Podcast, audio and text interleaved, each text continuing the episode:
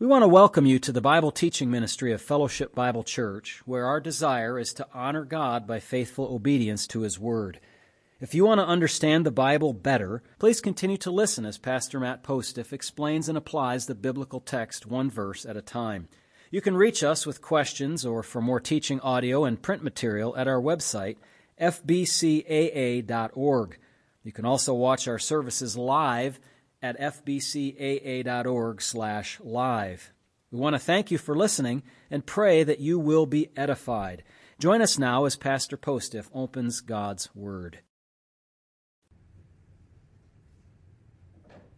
I wanted to share a, a, a, passage that means a lot to me. It comes from the chapter in my Bible that is highlighted more than other any other chapter. It is so highlighted I had to use different colors so that uh, I could distinguish what was special about each part. um, I won't read the whole thing, but just uh, Isaiah 45, verse 22 and 23. Look to me and be saved, all you ends of the earth. For I am God, and there is no other. I have sworn by myself, the word is gone out of my mouth in righteousness, and shall not return, that to me every knee shall bow, every tongue shall take an oath. So uh, we come before God as poor and needy servants. We must look to Jesus, not ourselves. And, uh, you know, uh, there's Catholics out there who think that they have something special their own works to bring to God. They're looking to themselves. There's the, the Jews um, who have not accepted Christ, who are looking to themselves likewise for salvation. And uh, then there's others who are like, well, I don't believe in the God of the Bible because um, you know, there there's a lot of good people. I just I just can't imagine people going to hell. Again, that's salvation and one's own righteousness. But God, uh, you know, where do we find where do we who do we find real truth, wisdom, and enlightenment from? Not our own uh, self. Again, it's not us but God. And here's what he said He says, Look to me and be saved, all ends of the earth. Um, and, uh, you know, in John chapter 3, Jesus said that he would be lifted up. Um,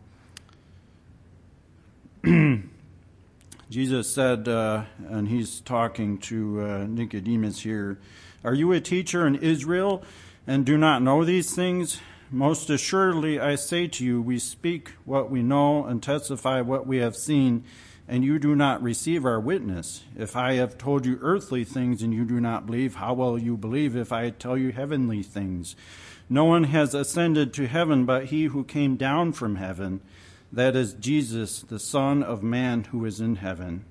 And as Moses lifted up the serpent in the wilderness, and so even so must the Son of Man be lifted up.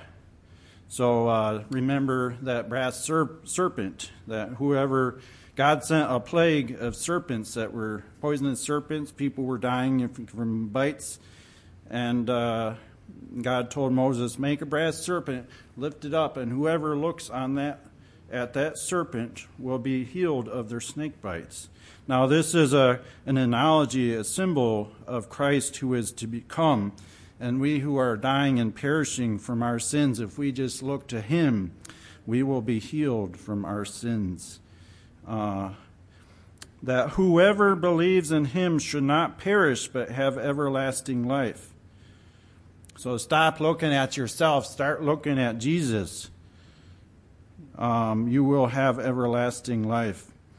Um, for God so loved the world that he gave his only begotten Son, that whoever believes in him should not perish but have everlasting life. So uh, um, I encourage every one of you to look unto Jesus. And uh, now is the time because there's coming a time uh, we read on Isaiah 45 when every knee shall bow. Now, some of us are already bowing with great joy and love, but not everyone will be bowing willingly in the end.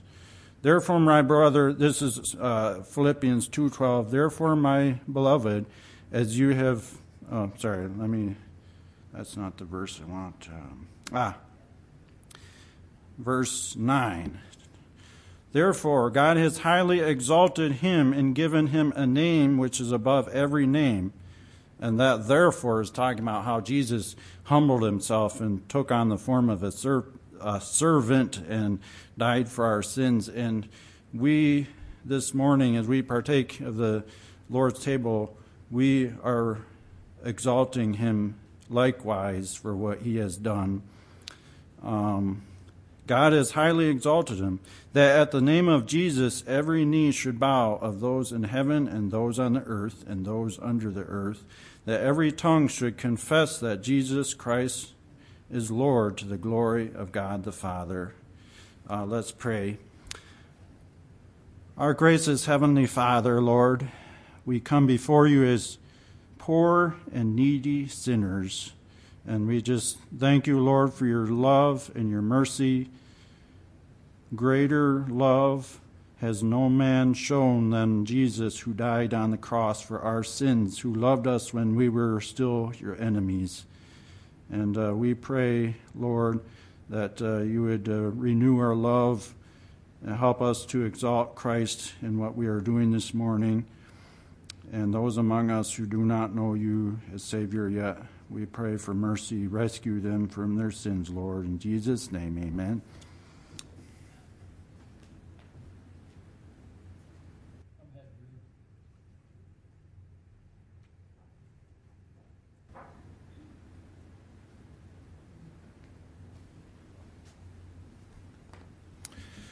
One thing I thought it'd be nice as we uh, think on the Lord's table uh, this morning is to think upon a psalm that was on our Lord's mind as he was doing his work on the cross. So I would like to uh, read Psalm 22, please.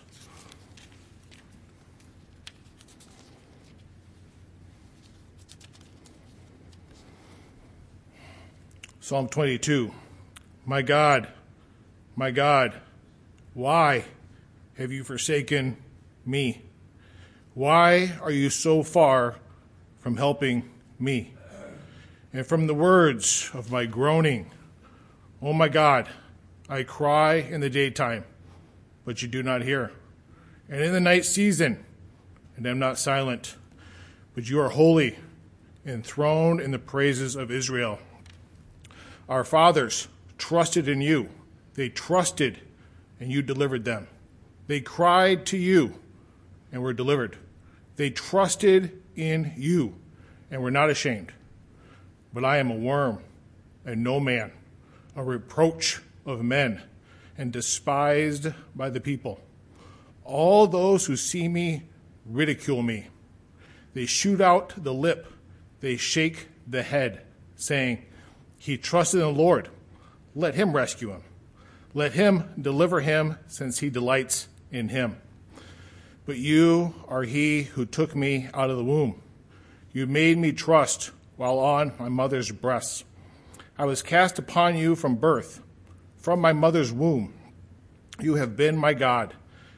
Be not far from me, for trouble is near, for there is none to help. Many bulls have surrounded me. Strong bulls of Bashan have encircled me. They gape at me with their mouths like a raging and roaring lion. I am poured out like water, and all my bones are out of joint.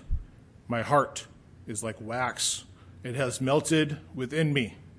My strength is dried up like a potsherd, and my tongue clings to my jaws. You have brought me to the dust of death. For dogs have surrounded me, the congregation of the wicked has enclosed me. They pierced my hands and my feet. I count all my bones. They look and stare at me. They divide my garments among them, and for my clothing they cast lots. But you, O Lord, uh, do not be far from me. O my strength, hasten to help me. Deliver me from the sword, my precious life from the power of the dog. Save me from the lion's mouth and from the horns of the wild oxen. You have answered me. I will declare your name to my brethren.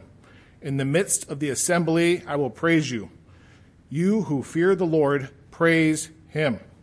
All you descendants of Jacob, glorify him and fear him, all you offspring of Israel. For he has not despised nor abhorred the affliction of the afflicted, nor has he hidden his face from him. But when he cried to him, he heard. My praise shall be of you in the great assembly. I will pay my vows before those who fear him. The poor shall eat and be satisfied. Those who seek him will praise the Lord. Let your heart live forever. All the ends of the world shall remember and turn to the Lord, and all the families of the nations shall worship before you. For the kingdom is the Lord's, and he rules over the nations. All the prosperous of the earth shall eat and worship. All those who go down to the dust shall bow before him, even he who cannot keep himself alive. A posterity shall serve him. It will be recounted of the Lord to the next generation. They will come and declare his righteousness to the people who will be born, that he has done this. So it's important that we, we, we see what was on our Lord's mind as he was, he was there suffering, seeing how he was rejected amongst people that he came for to save them from uh, being rejected from God. And it's important to keep in our minds that if we reject God, we will also be totally removed from God and from his blessings. Right now, rain falls on the just and the unjust. They feel his blessings now.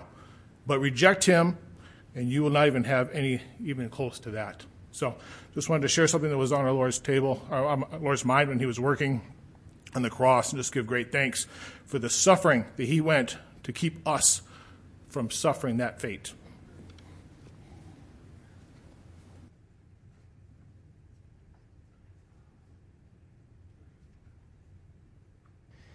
I'd like you to think this morning, by the way, thank you both, gentlemen, Ben and Drew, for sharing those things with us. I'd like to think you to think this morning of one area in your life where you need to live more closely to the Lord. One specific practical area. Think of a regular sin, habit, pattern, addiction, repeated temptation, stumbling block, fear, anxiety, what, whatever. There's something. Since I know none of us have arrived, there are some things in our lives, but select one of those that's uh, prominent in your mind right now. And I want you to let that question sink in and think about it for a moment. One thing How can I walk better with the Lord?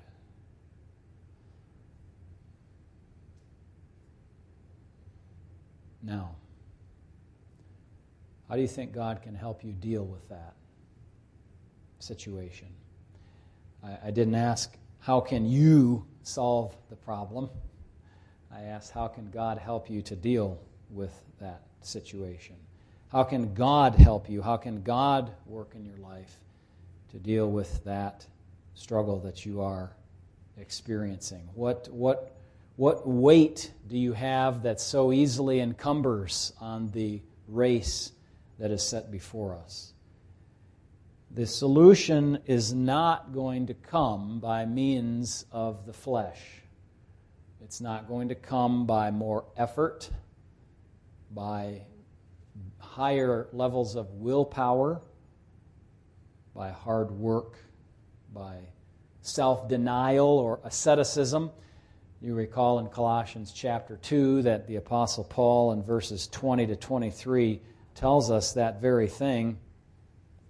that there is a, a uh, real uselessness of trying to uh, these methods of flesh to solve the problems of sin in Colossians 2 20. Therefore, if you died with Christ from the basic principles of the world, why, as though living in the world, do you subject yourselves to regulations such as he gives? Do not touch, do not taste, do not handle. You know, if I just put rules, if I just put a fence, if I just put a, um, you know, uh, something, you know, so I can't get to it or uh, I don't, I can't see it on the screen or whatever which all concern things which perish with the using, according to the commandments and doctrines of men. These things indeed have an appearance of wisdom and self imposed religion, false humility, and neglect of the body, but are of no value against the indulgence of the flesh.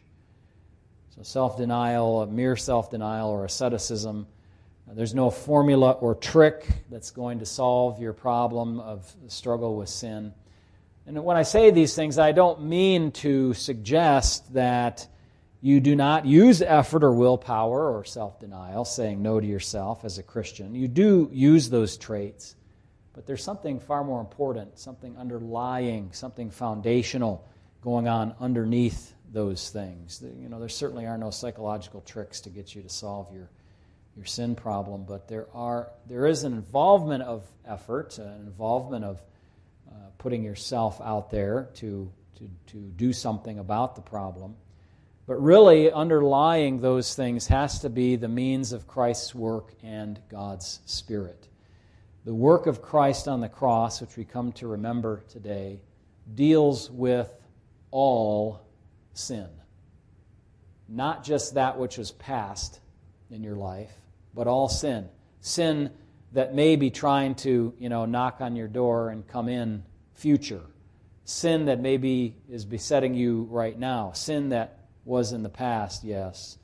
The work of Christ addresses all of that. And he asks us to uh, apply several spiritual, I don't know, how can I say, uh, attributes or qualities or actions toward this matter of sin. First of all, just like when we became a believer, in Acts chapter 26, uh, the Bible says that Paul preached repentance toward God. In Acts chapter 20, verse 21, faith toward our Lord Jesus Christ. Just like you initiate and get into, begin your Christian life with repentance and faith. Guess how you handle faith in an on, or sin rather in an ongoing manner? With repentance toward God, with confession toward God 1 John 1 9, you're all familiar with that, of course. If you're not, you should be.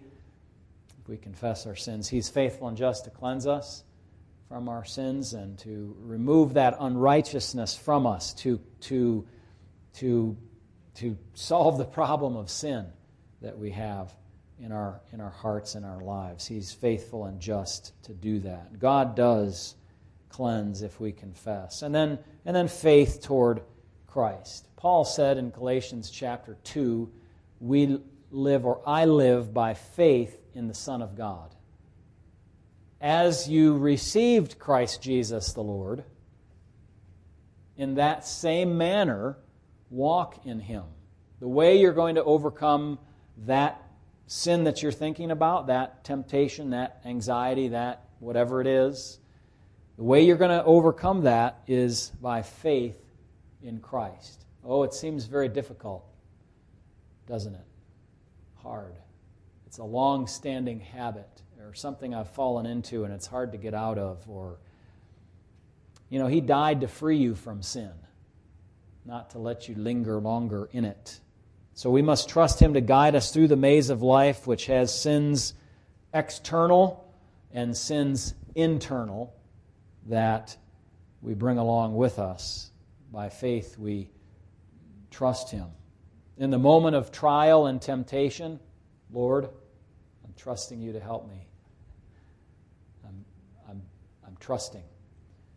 I'm exercising that attribute of faith by which my spiritual life began and by which it continues. Uh, Hebrews 6 1 came to mind as I was thinking about this short topic here today the uh, author says, Therefore, leaving the discussion of the elementary principles of Christ, let us go on to perfection, that is, maturity, not laying again the foundation of repentance from dead works and of faith toward God. Those are the first two things. And then he talks about baptism, laying out of hands, resurrection of the dead, eternal judgment. And this we will do if God permits. But I notice that he says the foundational elements of repentance from dead works and faith toward God are kind of the beginning of our Christian life. We don't leave them behind. We never leave them behind. We can move on to maturity, but we always have those there underneath everything repentance toward God and faith toward our Lord Jesus Christ. That's how we deal with sin in our life. But more than that, I want to say this that we deal with that difficulty that you are thinking of in your walk with Christ by the transforming work and power of God. It's not so much what I do, but how God changes me and how in turn I think and, and, uh, and, and process things and then working out into what I do. When I, when I become a Christian, I, I became a different thing than I was before one who thinks differently, who is pleased by different things. You, when you became a Christian, enjoy to serve God in righteousness as opposed to serving the flesh in sin. So something's happened inside of you so that it's not so much, well, if I just take this thing that I like, but I know I shouldn't do it, and I just kind of do something, you know, about it and self-denial and asceticism and make some rules and you know, put a firewall and that sort of thing, then I'll solve the. What happens really is when you become a Christian, you become a new creature. The old things have passed away, the new things have come. And you look at that thing and you say, I don't desire that. I don't desire that. It becomes not so much a work as a transformed set of desires in your heart and you don't want to participate in that anymore. Look to the Bible and pray about the issue to understand it better from God's perspective. You know, we're very good at, at thinking and rationalizing, uh, spending time in our own musings, trying to justify ourselves and our behavior or thoughts. Well, it's not that bad, or uh, I can get away with it this time, or um, God wants me to be happy, or something. Compare what you're doing with God's Word. Know the Bible inside and out on the matter. If you're struggling with some sin, anxiety, temptation of some sort, you get into the book and you find everything that the book has to say about that issue, about the transformation that comes to a new person, and about the sinfulness of sin, about the, about the darkness of that bad thing, and about God's holiness and walking with Him. Allowing God then to change you so that you love what God loves, you hate what God hates, you want to do what God would do. So, for instance, if your challenge has to do with your thought life, the Bible tells us to think on things above. Stop thinking on things down here and start, just turn your mind to things above. Think about God and His Word and faith in Christ. Think on things that are true and honest and just and pure and lovely and of good report. If you saturate your mind with the texts of Scripture that teach you about your thinking, and by and by, the Word of God will have its fruit in your life as you think on those things. And it will cleanse you as it courses through your, your thinking mind and, and uh, give you peace and clarity about what is right and what is true be like minded with your Christian brothers and sisters. Focusing on those kinds of things, you know, and if you say, well, I don't know where the Bible talks about this or that or something else, well, you can do some research. Yeah, study. Coming up to the fall here when school starts, maybe we uh, have to do some schooling ourselves in our own in our own Christian lives. If you don't know, ask, look up, research, think. As you read your in your Bible, maybe have you know, that orange highlighter or yellow or pink or whatever color you like, and when you run into a verse that deals with the stuff you're struggling with, highlight it. There you go. You found it yourself in your own reading. Yes. Be transformed by the renewing of your mind. Romans 12, 2. Be transformed by the work of the Spirit from one glory to the next to the next, even as by the Spirit of the Lord. That's 2 Corinthians chapter 3, verse number 18. Those are two verses that use that metamorphosis word talk about being transformed.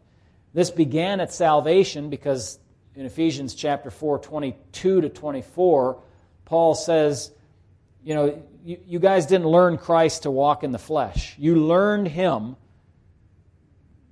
that you would put off the old man and be renewed in the spirit of your mind and put on the new man. That's what happened to you when you became a Christian person. And so that renewal is an ongoing, continual renewal.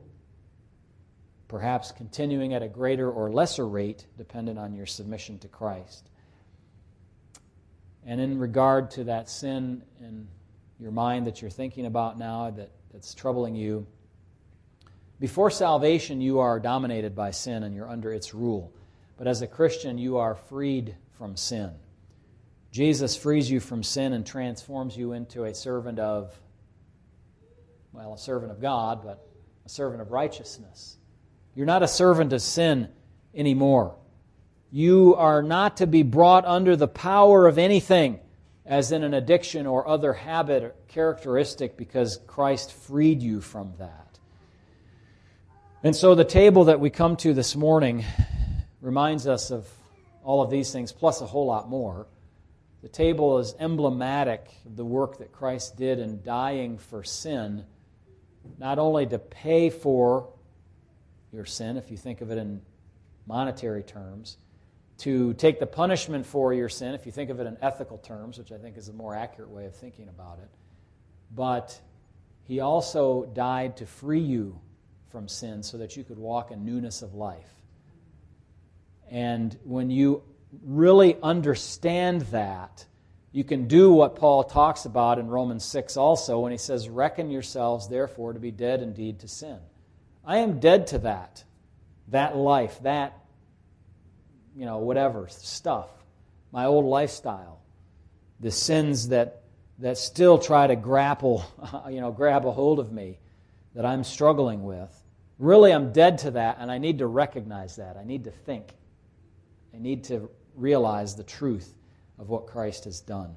So, as we celebrate the table, perhaps you can think about the thing that perhaps has beset you and need uh, to confess before the Lord, to repent, to ask Him to help you to search the Scriptures, to be transformed by His Word, so that you can walk more new than you have up until today.